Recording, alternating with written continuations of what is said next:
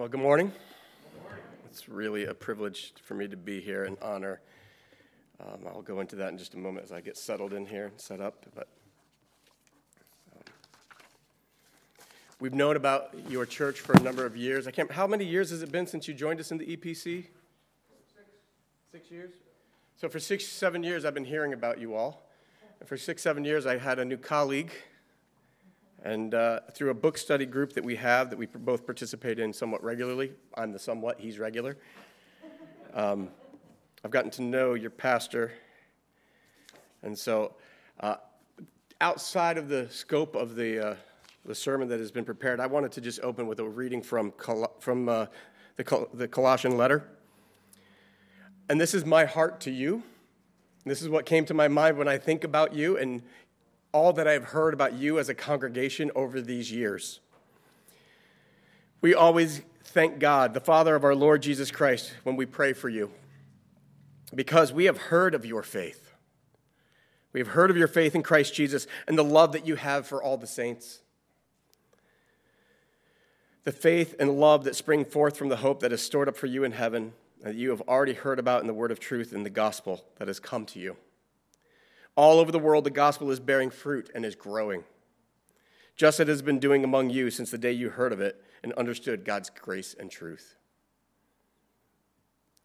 I just want you to know that your reputation in our presbytery is strong.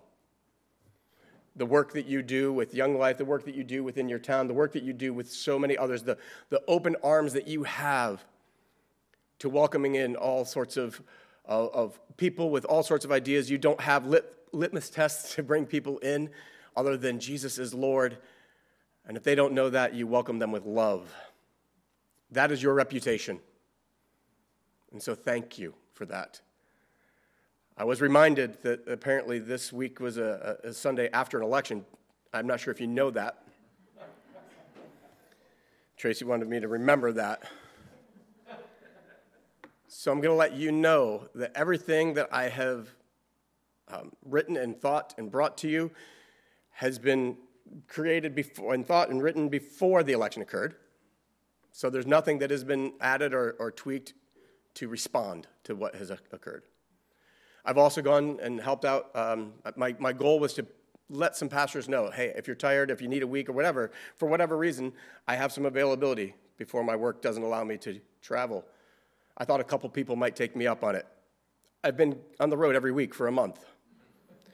So I've had the chance to practice this sermon a few times too. So it better be a little better for you at this point.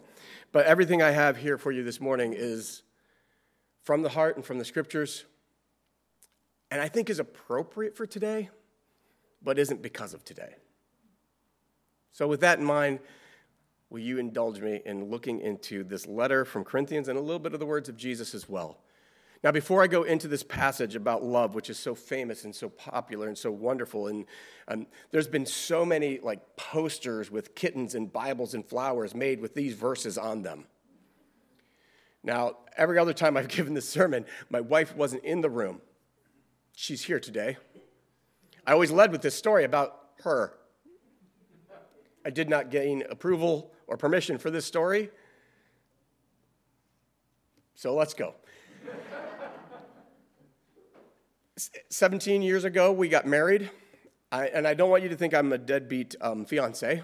I was involved in a lot of it. I was really heavy into the liturgy of the service. I was involved with a lot of the things. There was one aspect for certain that I cared zero about. It was the wedding invitation. As long as it said, like, hey, you come here at this time, that's all I cared. It didn't matter to me. Could have been like a post it note for all I cared. Except then I came to one thing. I said, please don't pick 1 Corinthians 13. It's so cliche. It's so overdone. It's so, oh, please.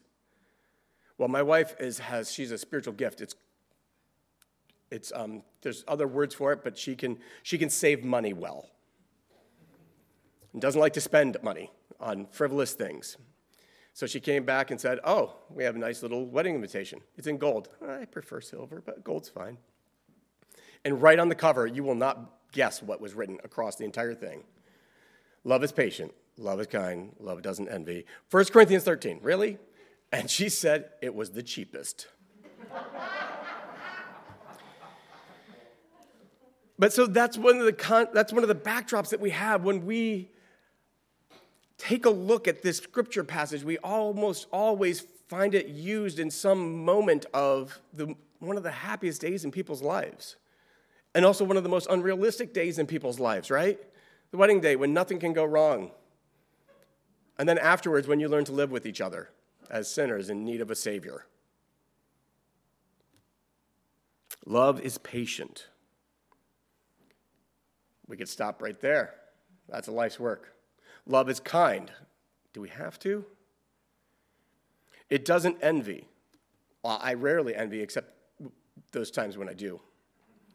It doesn't boast. It's not proud. I think we want to impart to all of our children that love does not dishonor others. We don't disrespect those around us. That's not a way you treat other human beings, is it? That's not loving. It's not self seeking. It's patient and not easily angered. Oh, here's one for, for the for the, if you're going to choose this for your wedding vows and, and, and invitation, love keeps no record of wrongs. Yeah, write that down, everyone. Go back, look in. Apologize as much as you need to afterward. Love keeps no record of wrongs. My children are thinking, like, oh, really? Let's write this down. It doesn't delight in evil, but it rejoices in truth. Like, see, love always protects, love always trusts, love always hopes, love always perseveres, love never fails. Praise God. Pass the plate. We're good. Except the problem is, we're people. And love sounds good to talk about. And love sounds good when it's easy. But love is so much more difficult when people don't want to be loving or loved. Or when people are tired of love and they want action Oh, they're tired of all this patience and love and they just can't bring themselves to love anymore when what they really need is action. And I'm like, wait, when did we when did love stop being active? When did love stop being transformative? When did love stop being the what the world needs now? Sorry if I just put a song in your head. That's actually a sorry, not sorry. I really meant to. I'm going to quote um, Richard Rohr is a wonderful Catholic who makes everybody mad on his side and our side at a lot of times, so I think he's someone you should listen to often. Richard Rohr said Christianity is a lifestyle, it's a way of being in the world that is simple, nonviolent, shared, and loving. However, we made it into an, we made it into an established religion and avoided the lifestyle change itself. One can be warlike greedy, racist, selfish, and vain, and still believe that Jesus is one's personal Lord and Savior. He continues to say, The world has no time for such silliness anymore. The suffering on earth is too great. So, in light of what we've had this week, I've come to realize that no matter what or whom or how the election turned out, there's still a 50 50 hateful divide of just pain and sadness, and not to be glib, but silliness. We find everything that we can do to divide ourselves over and against each other. Now, if you ever go back, and most of you don't know me, and you probably haven't had a chance to do this, nor should you probably, because it's really not worth your time. But if you went to do a Google search on me, you would find out that I'm not one of those middle of the road silent pastors that you always just have to wonder and guess who they voted for. I'm kind of flagrant. But I found this week the people on my side weren't happy enough with me. You see, because I, I work for an office with a bunch of people who have various ideas. A couple of us are vocal. We have a nice little friendly wager in the, fa- in, in the inside the, uh, the office. One of us is going to get a pie in the face. That's going to be fun, just for everybody, because it's fun. And I posted a picture of me and my friend. We vote differently than each other. But I said one of the beautiful things is that we can still be friends and move on, and I got lit up for that. And it just remind it's not I don't care that I had people say mean and nasty things. It just re-reminded me again that it doesn't matter what side you're on. If you have not love, you make noise. No matter what side you're on, if you don't have love, you are just part of a, a, a deeper problem than whatever policy you care most about. And these policies matter and they do have impact and they do affect our lives, some more personally than others. And I don't want to downplay that. And I do know that sometimes if you think that if you vote for one, you're, you're upholding this evil. And if you vote for the other, you're upholding that evil. But the reality is, if we have not love and cannot see the humanity of our neighbor, we have lost that which we are fighting for.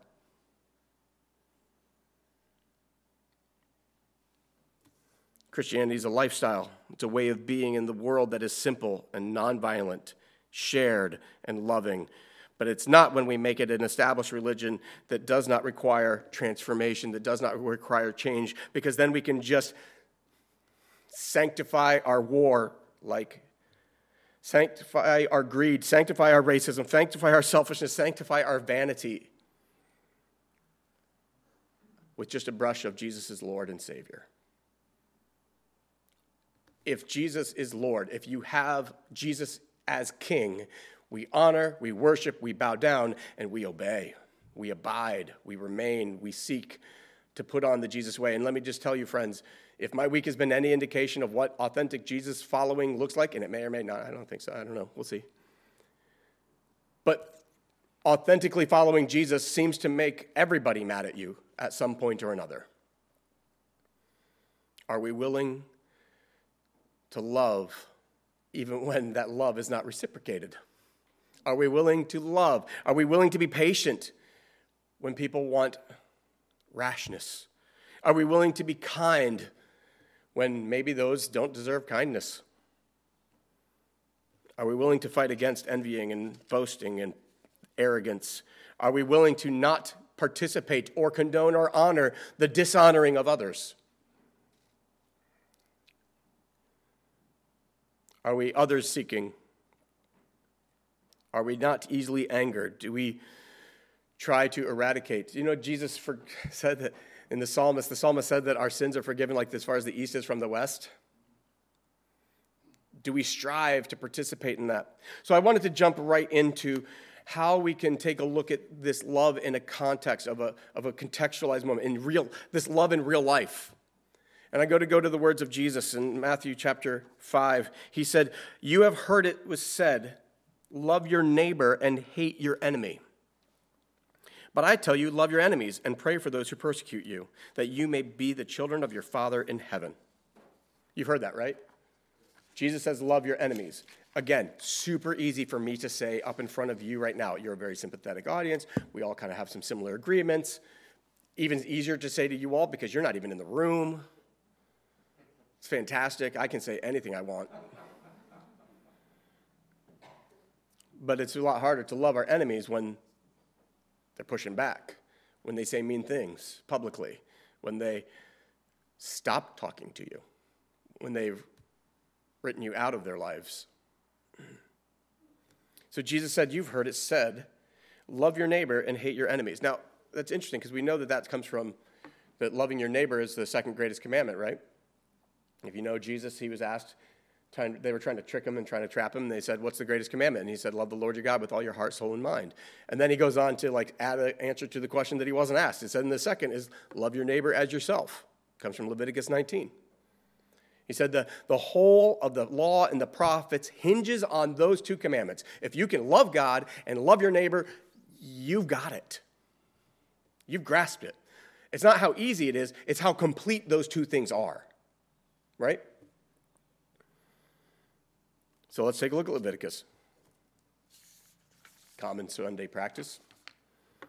Leviticus 19. When you reap the harvest of your land, do not reap at the very edges of your field or gather the gleanings of your harvest. Do not go over your vineyard a second time and pick up the grapes that have fallen. Leave them for the poor and the foreigner. I am the Lord your God. Do not steal. Do not lie. Do not deceive one another. Do not swear falsely by my name and so profane the name of your God. I am the Lord. Do not defraud or rob your neighbor.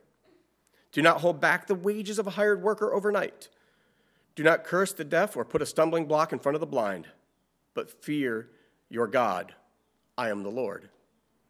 Do not pervert justice. Do not show partiality to the poor or favoritism to the, to the great, but judge your neighbor fairly. Do not go about spreading slander among your people. Do not do anything that endangers your neighbor's life. I am the Lord. Do not hate a fellow Israelite in your heart. Rebuke your neighbor frankly so you will not share in their guilt. Do not seek revenge or bear grudge against anyone among your people, but love your neighbor as yourself. I am the Lord. You get a real sense of the ideals of fairness, of how we treat one another, of how we don't show partiality, of how we treat one another economically, socially, politically, uh, judicially. You get this idea that how we are supposed to live with one another, and it's culminated with love your neighbor as yourself. But I want to take a moment here and recognize that Jesus' day, he said, You have heard, love your neighbor, hate your enemy. But Leviticus says, love your neighbor. How did we get that second part? Where did that come from? Well, apparently, what was common, what did resonate with the people who were listening to Jesus was love your neighbor and hate your enemy. Where did they get that from? How could they find that? Well, there is one thing. In verse 17, it says, Do not hate a fellow Israelite. Do not hate them in your heart and treat them fairly. Do not hate a neighbor. So then that always leads us to the great question who, who is my neighbor, right? Now, before we skip ahead to finding out, remembering how Jesus answers, Who's my neighbor? Don't cheat the sermon, let it flow. How do we decide who is our neighbor? How do we decide who is and, and before we even decide how do we decide who's our neighbor, what are the consequences of being a neighbor?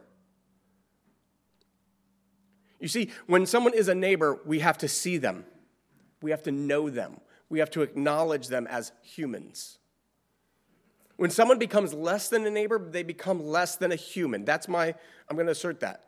When you take someone and they become not fully someone you have to embrace, they become less than human. They become someone you can disregard. They become someone you are not obligated to. They become someone you can ignore, or be dismissive towards. They become someone that you don't have to be patient with or kind to. They, be, they can become someone you can envy or brag to or be arrogant towards. They, they fall into the category of people that you're allowed to dishonor because, you know, they are one of those voters. They are from that town. They do root for the Cowboys. I want to make sure it was very clear that we understood what is evil in this world, or at least confused. You see, whatever it is that we divide over and we choose, it is amazing, literally. And, and I root for the opposite team. Really? It's amazing how much we dehumanize someone who votes for a candidate that we don't like. Really? Who comes from a socioeconomic class that we are not from. Who has a, a, a racial pigmentation that looks different than the one that we were raised with. all these different ways that we can break things down into us's and them's. Well, they break it down. There's a friend of mine from seminary. He wrote a book, and this is a quote from it. He just recently just recently published. Jared said, I don't need to know what you believe or how you live your life to know it's my responsibility as a follower of Jesus to love you in such a way that others wouldn't know whether you're one of my people or my enemy. I'm going to read that again. I don't need to know what you believe or how you live to know that it is my responsibility as a follower of Jesus to love you in such a way that others wouldn't know whether you are one of my people or my enemy. You see, when God is involved, the line between us and them gets erased. And we're not called to this because of our great humanitarian nature. We're not called to this because deep down inside they're really a good person. They might really be awful. Let's be honest, they might. We are called to this because Jesus called us to this, because this is how Jesus loved us. He loved his enemy. So you heard that it was said, Love your neighbor, hate your enemy. But I say, love your enemies and pray for those who are persecuted. And this does not mean feel amorous. This does not mean feel warm and fuzzy or have affection towards. You might still see said person that you've chosen to love and really not want to run into them in the grocery store. You may still want to, like, oh, I'll, I'll say hello real quickly and walk on by. Or, oh, I, just because you're not loving your enemy doesn't mean you have to engage them in social media Probably it's better, the best love you can do is probably not engage them in social media. But loving your enemy, what then does it mean? It means to will good for them. It means to will good and peace and the shalom of God, the peace of God, the wholeness, the healing, the fullness of God. It's to wish blessing upon them, and when you have opportunity to do so, to take action to bless them. And when you don't have opportunity to do so, pray for them. That's what this means. You see, if you only love those who love you, what reward do you get? Are not even the tax collectors doing that? If you greet only the, your own people, what are you doing more than others? Even the non Christians do that. And then he wraps this up. He says, Be perfect, therefore, as your heavenly Father is perfect super great. Thanks, Jesus. now, here's the funny thing I grew up in a world where perfection and holiness were equated to morality. Okay? Now, if I'm ever invited back, I'll, I'll, I'll spend the second sermon on this one, is looking into how, how holiness is mission, not moral perfection. Okay? But, but just bear with me on this one. It's, it seems difficult to have Jesus wrap up this section and say, Be perfect as God is perfect, when he starts this whole thing by saying, Blessed are the poor in spirit, for theirs is the kingdom of heaven. Blessed are those who understand their need and, and mourn over their sin and their placement, and they will be comforted. How do we get this idea that you're blessed for being broken and acknowledging your brokenness? Now go be perfect. Recently, I heard somebody commentate on this, and I think that they're right. They said instead of um, wrapping our mind around an epistemic idea of perfection and a moralistic idea of perfection, why don't we think of it as be mature and complete? Let your love become mature. Let your love become complete, just as your Father's love is mature and complete towards you. Is that helpful? Because every other time I thought of the perfection, I was like, well, lost that again. But I can strive towards maturity in my love. I can strive towards maturity in the way I treat those that I really don't want to be nice to. The same person who unlocked this passage for me, he says one of the things he tries to do, and I've, I've been trying to do this, but I haven't really done it yet, but uh, fully, is, is take the Sermon on the Mount, Matthew 5, 6, and 7, take that and use that as a template for reading and prayer. Pray through Matthew 5, 6, and 7, and pray through those passages to help you understand who you are and, and who God's and Jesus' kingdom is. Pray for those who are your enemies. Love them in such a way that others won't know whether they're one of your people or one of your enemies. Love them in such a way that, that testifies that when God's involved, the line between us and them is erased. I think we have this opportunity today, ever more clear. The opportunity to not be one who spreads accusations against others is before us. The opportunity to be patient and let truth and let things settle out is right here among us the opportunity to say, yes, you might really care for someone and, and, and, and uphold someone who does things that are really not, well, good. By the way, you can apply that in if you, to either side if you want to take that. I tried to care, word that carefully.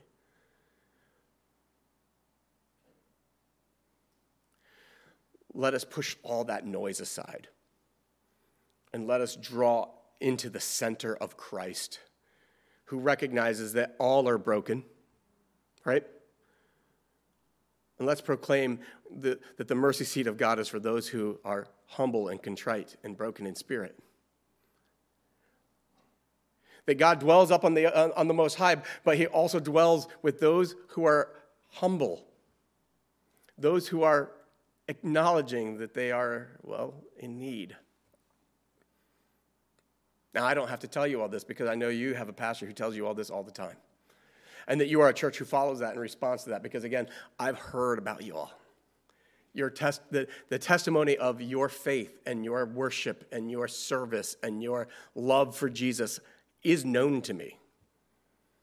And I give God thanks for that. I was so honored to come here to celebrate Jesus with you all. But in this day, let us just be reminded we are to be a people of love that is greater than just knowledge. It's easy to say, I hold to the essentials of faith and to not have anything change in our lives, right? It's easy to memorize verses and not have those verses transform who we are. It's easy to put on the award winning Sinner's Prayer certificate. Or maybe you were in a church that had you memorize enough verses to win a Timothy Award or something, some such thing. For in case you're wondering, and there's a Christian children's program that has like the Eagle Scout of ch- children's program. You win the Timothy Award. And it's because you memorized 6,400 Bible verses. I have a master's degree in Bible, and I don't know that many verses. These eight year olds spin circles around me. But you can have all that right and have nothing. And have it be empty. So let us commit to one another again to love. To spur one another on to be to find more and more ways to be people who love. And i don't mean feel affection but to will and enact goodness and peace and wholeness to everyone within whom we have influence and contact and let us support those who are striving to do at least that in at least a framework a small pinch wherever you find anyone trying to do that in any good way celebrate that doesn't matter what party they're from what side of town they're from, what race they are, what you, know, you get the idea. If they are celebrating that which is good and helping bring healing and wholeness to people, we celebrate that and we uphold that because that is love. Let us be people of love. Would you pray with me? Father, we